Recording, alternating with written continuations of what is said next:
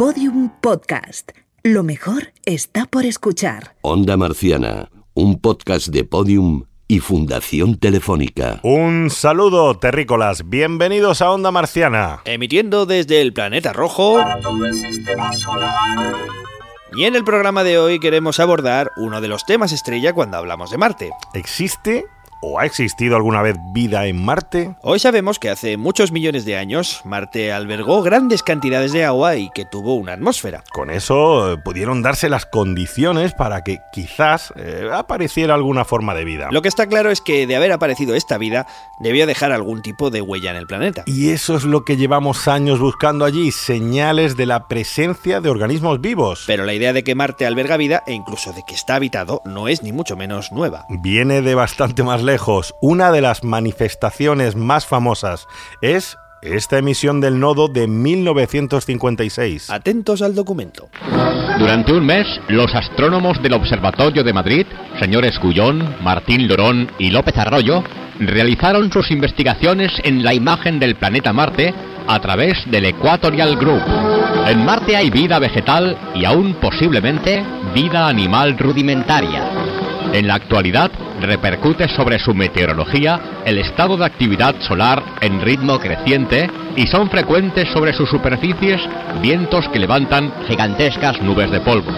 Esta frase, en Marte hay vida vegetal y posiblemente vida animal rudimentaria, hoy en día nos puede sonar un poco descabellada, como si al locutor del nodo se le hubiera ido la, la perola, la olla entera. Sí, sí. Bueno, oye, ya que lo dices, Javier, ¿qué te parece si jugamos un poco con la idea y dejamos que el locutor del nodo se explaye? En Marte también se ha encontrado un carrito de la compra, un osito de peluche, un ciclomotor, un precioso equipo de música estéreo y toda una urbanización de lujo repleta de personas felices.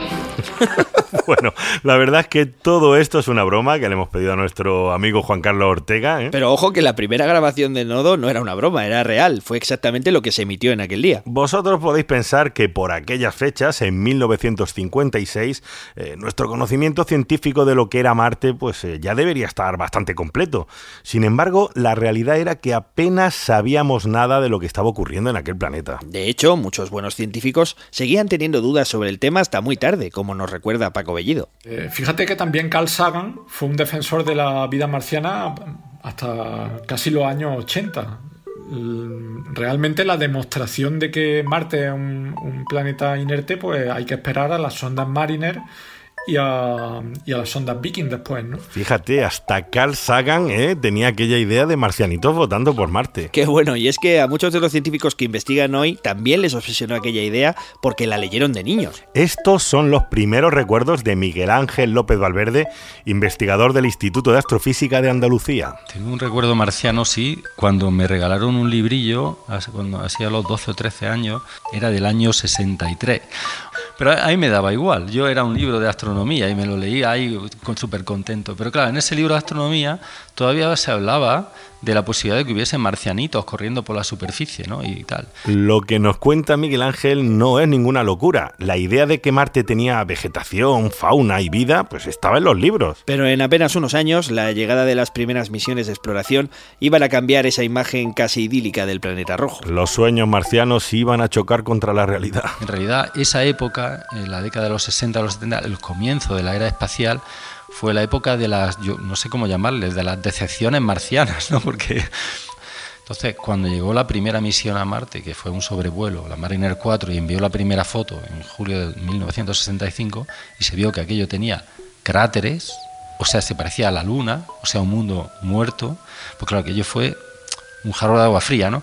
De pronto, Marte pasó de verse como un vergel con animales y plantas a considerarse un planeta desértico e inhóspito. Y aún quedaban más decepciones por llegar. Y la segunda decepción fue cuando se enviaron las misiones Viking y las sondas hicieron los primeros experimentos biológicos todavía se sospechaba, bueno, podría haber, si no hay marcianitos corriendo, pues habrá microbios en la superficie. Pues tampoco. Los, todos los experimentos biológicos dieron resultados esencialmente negativos, con lo que, bueno, pues otro jarro de agua fría. De hecho, ya durante 18 o 20 años no se volvió a enviar una misión a Marte, ¿no? Aquello fue decepcionante. Pero bueno, un momento, un momento, ¿eh? a ver si vamos a dar una idea equivocada. La búsqueda de vida en Marte no es una historia ni tan sencilla ni tan aburrida.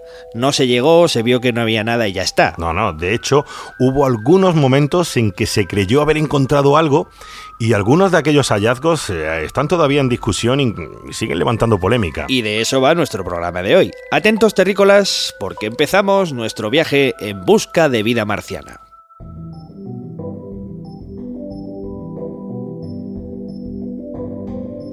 Estás sintonizando Onda Marciana, emitiendo para todo el sistema solar.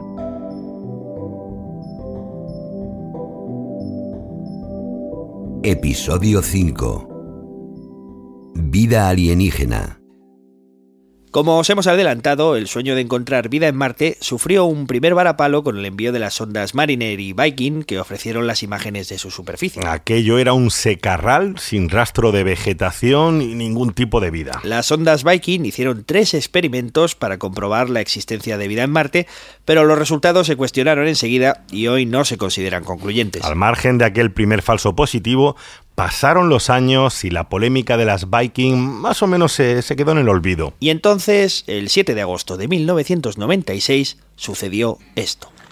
Good afternoon. I'm glad to be joined by my Science and Technology Advisor, Dr. Jack Gibbons, to make a few comments about today's announcement by NASA. This is the product of years of exploration and months of intensive study by some of the world's most distinguished scientists.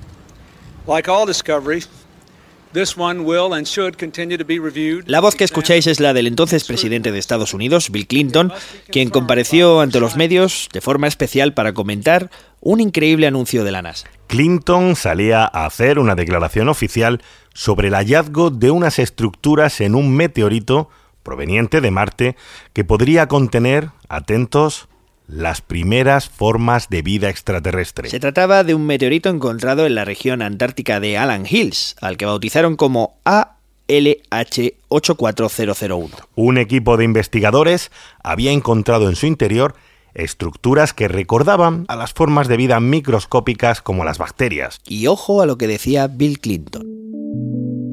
Today, Rock 84001 Hoy, la roca 84001 nos habla a través de miles de millones de años y millones de kilómetros. Habla de la posibilidad de vida.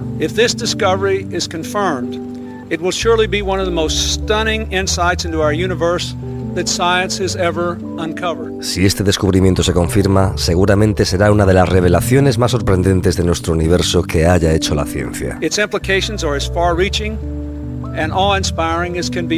Sus implicaciones son tan trascendentales e impresionantes como puede imaginarse. Even as it promises answers to some of our oldest questions, it poses still others a pesar de que promete respuestas a algunas de nuestras más antiguas preguntas, plantea otras aún más fundamentales. We will continue to listen closely to what it has to say as we continue the search for answers and for knowledge that is as old as humanity itself, but essential Vamos a seguir escuchando con atención lo que tenga que decirnos, a medida que continuamos con una búsqueda de respuestas y conocimiento que es tan antigua como la humanidad misma pero esencial para el futuro de nuestro pueblo.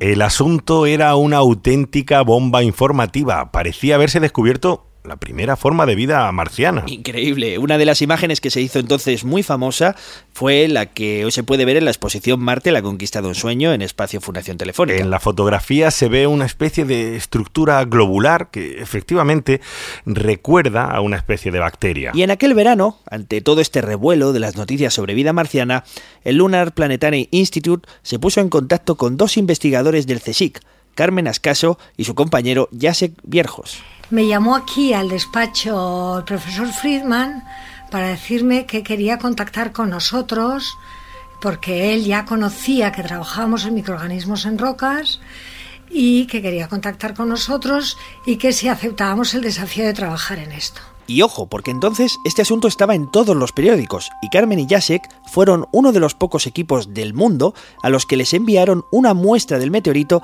para que comprobaran si el resultado era bueno. Ambos tenían que analizar la roca donde se había encontrado aquel churrito. En esta imagen pues vemos el churrito, se ve una estructura alargada. Que parecería una bacteria o algo así. Que, que, podría parecer, los medios, entre comillas, una nanobacteria. Como expertos en microscopía se dieron cuenta enseguida de que aquella imagen era lo que se llama un artefacto.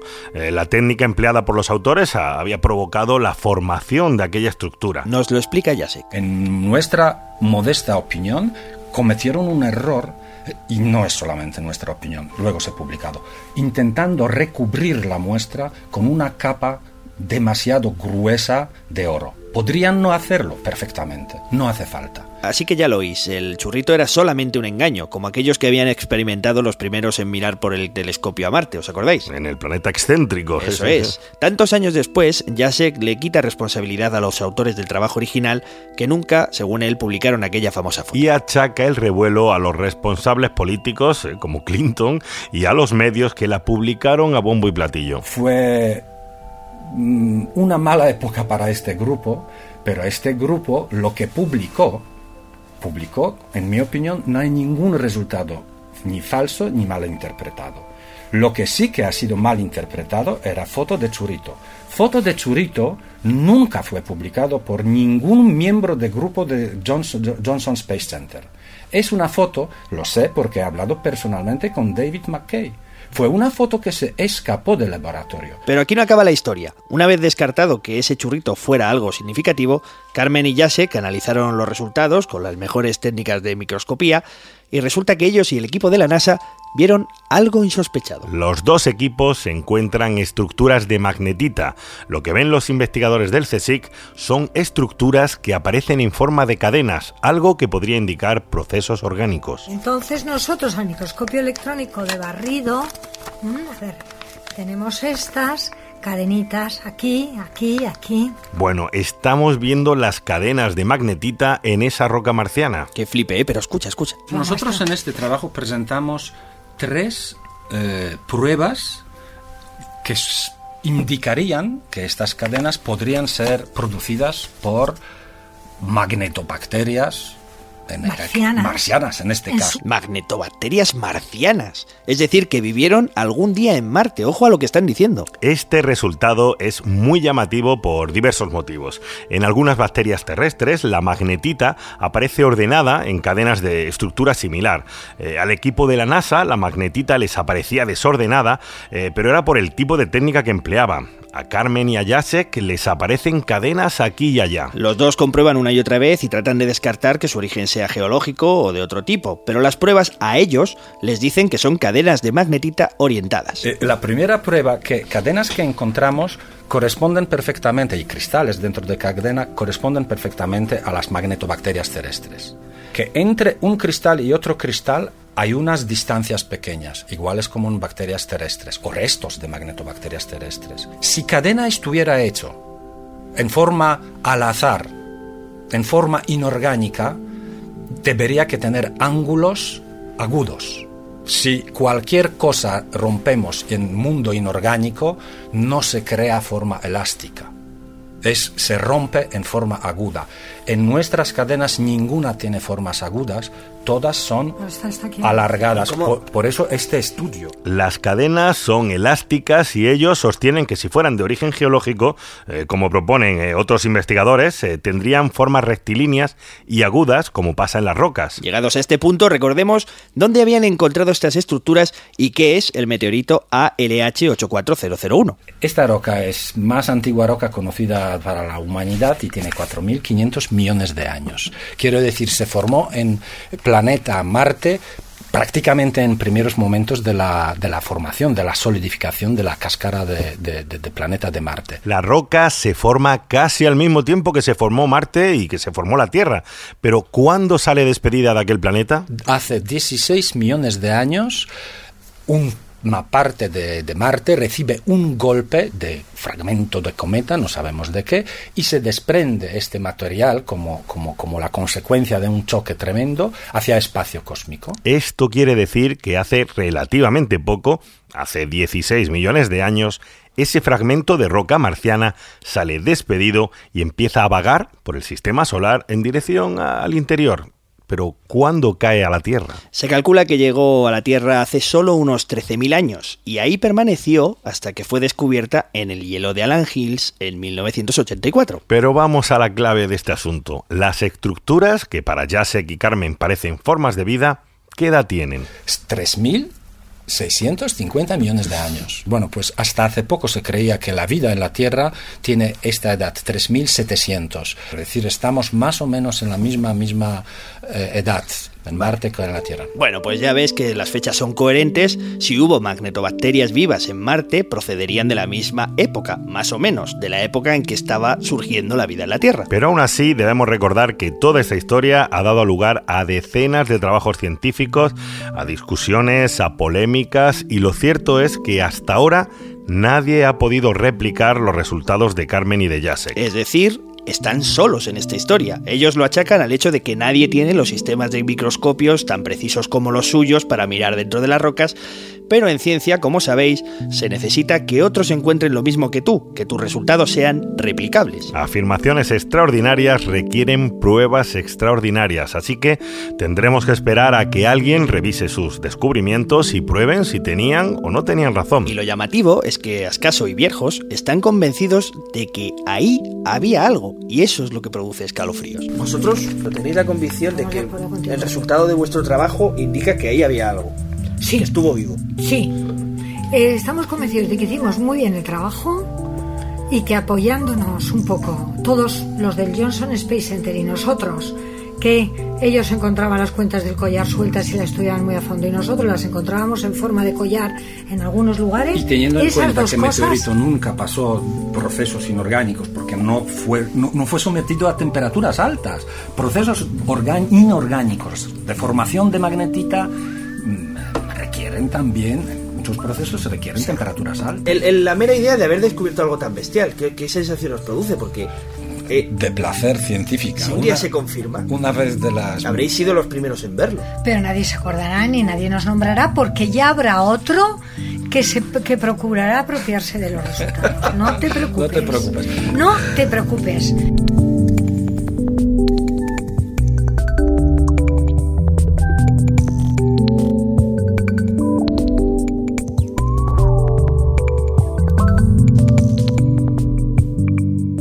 Recordamos que Onda Marciana llega a la Tierra con un retraso entre 3 y 22 minutos, según la época del año. Tengan paciencia. Ahora, Javier, apártate un poquito porque voy a cerrar las puertas y vamos a empezar a bajar, ¿eh? ¿A bajar? Espera, ¿a bajar dónde? Agárrate ahí a la barandilla porque vamos a bajar hacia las profundidades de la Tierra.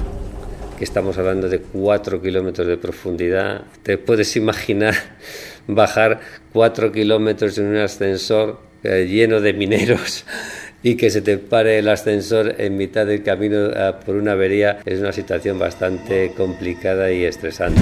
¡Ostras, ostras! ¿Esto qué es? ¿Qué, pasa ahora? tranquilo, no te pongas nervioso, que es solo una, una avería. Ahora enseguida seguimos bajando. ¿Bajando? ¿Pero dónde estamos? En una campaña de muestreo en una de las minas profundas de Sudáfrica estamos hablando de 4 kilómetros de profundidad y otra de uno y medio, dos kilómetros de profundidad. Estamos en una de las minas más profundas del mundo, pero bueno, antes de seguir bajando, ya que estamos en el ascensor con él, te voy a presentar a nuestro guía. Me llamo Víctor Parro, soy investigador científico del del, INTA. Parro es uno de los mayores expertos del mundo en búsqueda de vida en ambientes extremos y eso es exactamente lo que hacía su equipo aquel día. Buscan vida en los lugares más extremos del planeta para poder entender mejor cómo podría ser la vida en un lugar como Marte. Ir a Marte cuesta mucho, entonces lo que intentamos es hacer ir a Marte en la Tierra, entonces vamos a, a aquellos ambientes que conocemos en la Tierra que tienen alguna de las propiedades o de las características parecidas a, lo que nos encontramos allí. Entonces, entender la microbiología en estos ambientes ah, y qué, qué, resto dejan los microorganismos en el ambiente y cómo detectarlo nos ayuda bueno, a entender qué pudo pasar en Marte y cómo buscar allí esos restos de vida. Oye, y una cosa, no pueden buscar en la superficie, porque a mí ya me estoy agobiando aquí de tanta profundidad. Bueno, Javier, a ti lo que te pasa es que eres un ser humano. Muchas gracias, Antonio. Me emociona que tengas tan buena impresión de mí. A ver, no, me refiero a que todos somos un poco antropocéntricos, e interpretamos todo pensando en la vida humana y pensando que todo va a ser igual que nuestro modelo. Antropocéntrico, esto ya no suena tan bien. O sea, la Tierra la mayor diversidad que conocemos biológica está en la, en la, en la superficie, pero, mm, pero es porque la Tierra a lo mejor ha sido un, fenómeno raro. Hemos conquistado la superficie pues gracias al oxígeno, gracias a la, a la vida que se ha adaptado y ha utilizado el oxígeno pero posiblemente en términos generales el subsuelo es el sitio más apropiado, sería el más apropiado casi que la superficie, porque para microbios, ¿no? porque tienen, tienen protección, tienen refugio, tienen eh, nutrientes. sería quizá para nosotros, como tú bien dices, los extremófilos somos nosotros. Sabiendo que la superficie de Marte es tan inhóspita, eh, con una temperatura media de 55 grados bajo cero, sin casi atmósfera que te proteja de la radiación solar, bueno, es bastante lógico pensar que la vida puede haberse refugiado bajo el suelo. ¿Lo ves? Y ahora entiendo este descenso a las profundidades con el dichoso ascensor La labor de investigadores como Víctor Parro, que trabaja en el Centro de Astrobiología, es precisamente buscar entornos parecidos a los que podríamos encontrarnos en Marte y estudiar qué clase de vida podríamos encontrar en esos ambientes extremos. Por eso viajan a lugares como Río Tinto, eh, como el desierto de Atacama, como la Antártida, o incluso pues descienden cuatro kilómetros hasta las profundidades de una mina en Sudáfrica. Bueno, el trabajo científico es bajas a la, mina en los túneles que hay ah, ya excavados y lo que allí nos interesaba en particular era estudiar la, microbiología asociada a las fuentes eh, de agua que emanaba de las paredes de, de, las, de los túneles. Después de estudiar la vida que habita en estos ambientes extremos, viene lo realmente interesante. ¿Cómo diseñas experimentos capaces de detectar vida en Marte? Detectar microorganismos que pueden ser parecidos a los de la Tierra, pero oye, también pueden ser completamente diferentes. Víctor Parro nos explica un método realmente ingenioso. Lo más parecido para la búsqueda de vida que se está sugiriendo en los últimos años es lo que estamos sugiriendo nosotros mismos, eh, y que lo que proponemos es hacer un, chip eh, que ocupa nada muy poquito. En un, en un porta de microscopio puedes poner hasta cientos de anticuerpos, anticuerpos los, los mismos que tenemos circulando por, nuestras, por nuestras venas, ponerlos ahí para detectar restos de vida microbiana. Oye, espera, esto está, está chulísimo, a ver si lo he escuchado bien. Están haciendo un sensor de vida extraterrestre con anticuerpos. Exactamente lo que has dicho. Los anticuerpos precisamente lo que hacen es, es detectar lo que nos interesa, microbios, y eso lo hacen muy bien. Entonces nosotros lo que dijimos, bueno, vamos a hacer una colección de anticuerpos frente a microorganismos, esos que hemos visto que están en ambientes extremos, en las minas profundas de Sudáfrica, en Río Tinto, en Atacama, esos, a esos microbios los vamos a hacer anticuerpos para detectarlos. ¿Eso ya lo habéis hecho? Sí, entonces hemos hecho una colección de, tenemos ahora 400 de estos anticuerpos y lo que hacemos es, digo, bueno, es como si tuviéramos un pequeño sistema inmune. Lo llevamos al campo y decimos, a ver qué es lo que hay aquí que me da alergia, qué es lo que reacciona aquí. Entonces eso lo hemos probado en todos estos ambientes que te digo y en la tierra, en la tierra funciona muy bien. Qué maravilla. Fíjate que si funciona bien este sensor de anticuerpos, no solo es capaz de detectar microorganismos vivos, sino también puede detectar materia muerta, pero que pudo estar viva hace muchos años. Por eso están buscando anticuerpos que reaccionen eh, con todo tipo de organismos. Eh, los anticuerpos reaccionan y te avisan cuando encuentran vida por rara que sea. Y esto, esto es una chulada. Eso es, son como chivatos. Y sobre todo es la forma en que buscaremos la vida en Marte en las siguientes misiones. No, es como, simplemente es como, como decía yo, es mandar un sistema, eh, un pequeño sistema inmune, decir, aquí hay algo en Marte que me da alergia, y entonces yo lo vería. A ver, ¿qué es lo que, qué es lo que ve mi, mi chip? Entonces, lo que estáis haciendo es las pruebas de la alergia a Marte. Efectivamente, una alergia, una alergia a la vida. microbiológica. una alergia microbiológica, sí.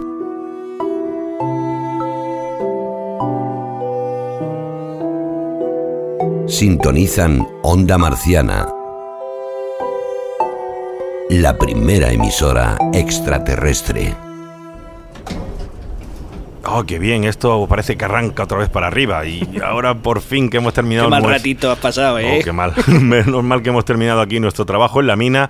Vamos a salir al exterior porque hay que estudiar algo también muy interesante, pero esta vez en la superficie. En el año 2003, la sonda Mars Express envió unos datos que iban a dejar con la boca abierta a todos los astrofísicos que estudian Marte. La noticia de la detección de metano en Marte saltó a todas las portadas y desde aquel año hasta hoy mismo la presencia de ese metano en el planeta rojo es el misterio más fascinante que podamos estudiar. En este momento, las preguntas del origen y del, y del destino del metano en Marte están tan mal contestadas que a lo mejor la, la pregunta que había que hacerse es, ¿hemos confirmado realmente que lo que hemos lo que hemos creído ver en Marte es metano. Atentos porque hablamos con una de las personas más implicadas en este misterio del metano en Marte. Es Juan José López del Instituto de Astrofísica de Andalucía y lo que nos va a contar ahora es posible que nos sorprenda a todos. Yo participaba en, en Mar Express cuando nuestro investigador principal, después de analizar un millón de espectros, un millón, dijo creo que he visto metano en Marte. Había escrito un boceto de artículo para mandarlo a Science y nos lo mostró y yo no, yo no quedé convencido que aquella pequeña absorción mezclada con un montón de líneas de Fraunhofer y, con, y que había, había sido necesario sumar un millón de espectros para que aquello apareciera fuera una firma de que allí había metano. Por lo tanto, dije que yo ese, ese artículo científico yo no lo firmaba. Qué bueno. Para ponernos en situación, tenemos que explicar que el metano es un gas que puede tener dos orígenes, biológico o geológico. En la Tierra, la inmensa mayoría del metano que existe lo producimos los seres vivos. Por eso, encontrar metano en Marte fue en aquel tiempo una noticia bomba. Las cantidades eran tan pequeñas que muchos científicos de la época no estaban seguros de que realmente existiera. Pero es que además, si aquí llega otro misterio, si realmente existía el metano en Marte, debía estar originado por un proceso muy reciente. Nos lo cuenta Miguel Ángel López Valverde, del Instituto de Astrofísica de Andalucía. Eh, la atmósfera no permite que haya metano a largo plazo, rápidamente se destruye. El hecho de que haya metano es impresionante, algo reciente debe estar ocurriendo. ¿no? Entonces, no sabemos dónde está esa fuente de metano, si es que existe. El misterio estaba servido tenemos cantidades ínfimas de metano. Cantidades de partes en miles de millones de otras componentes. Siendo una atmósfera ya claramente tenue, las cantidades son realmente pequeñas. Y además es un metano eh, que aparece y desaparece. Con todas estas variables es normal que en un principio, en el año 2003, mucha gente dudara de la existencia real del metano en Marte. Pero fíjate que 10 años después, un rover, que, conocemos bien, iba a regalar un poquito de luz a este apasionante misterio. Sin embargo, Hace tres años, en noviembre de 2014, la sonda Curiosity detectó con medidas directas, con el instrumento SAM, la existencia de metano, un nivel más bajo del que midieron inicialmente, pero eh, parece que sí, que hay una cantidad de metano en la atmósfera, un nivel continuo bajo, muy pequeñas partes por mil millones. Y vuelta a empezar con el misterio. Gracias a Curiosity podemos confirmar que sí, que hay metano, eh, que hay muy poco, que es variable, que aparece y desaparece, pero eso ya es algo que, pellizca la curiosidad de los científicos. Eh, en ciencia no basta con una medida y ya está, ah, pues, eh, sino que lo que aspiramos a entenderla, ¿no? y no entendemos cómo es eso posible. Entonces la situación desde el punto de vista científico es un desafío que no entendemos.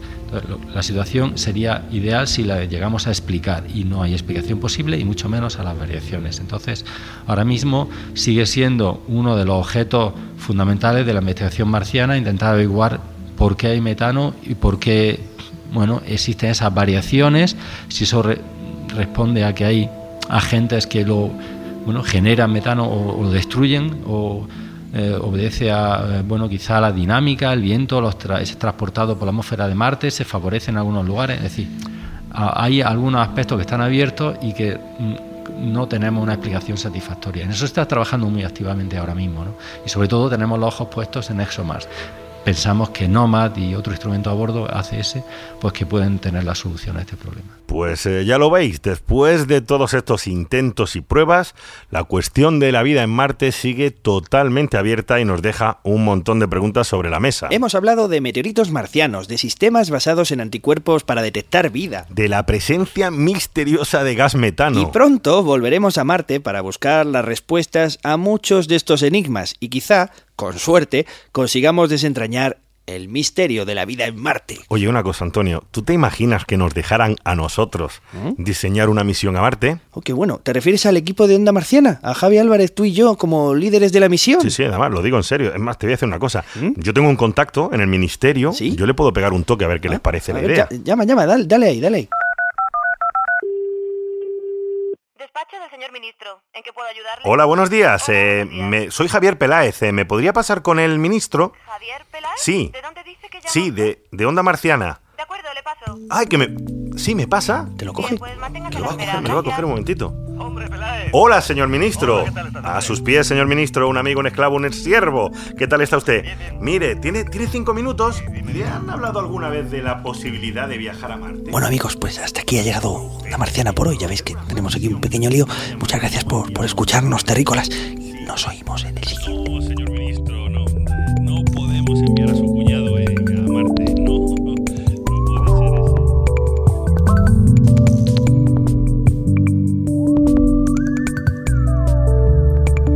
Onda Marciana es un podcast de Podium y Fundación Telefónica dirigido, escrito, realizado y narrado por Antonio Martínez Ron, Javier Peláez y Javi Álvarez.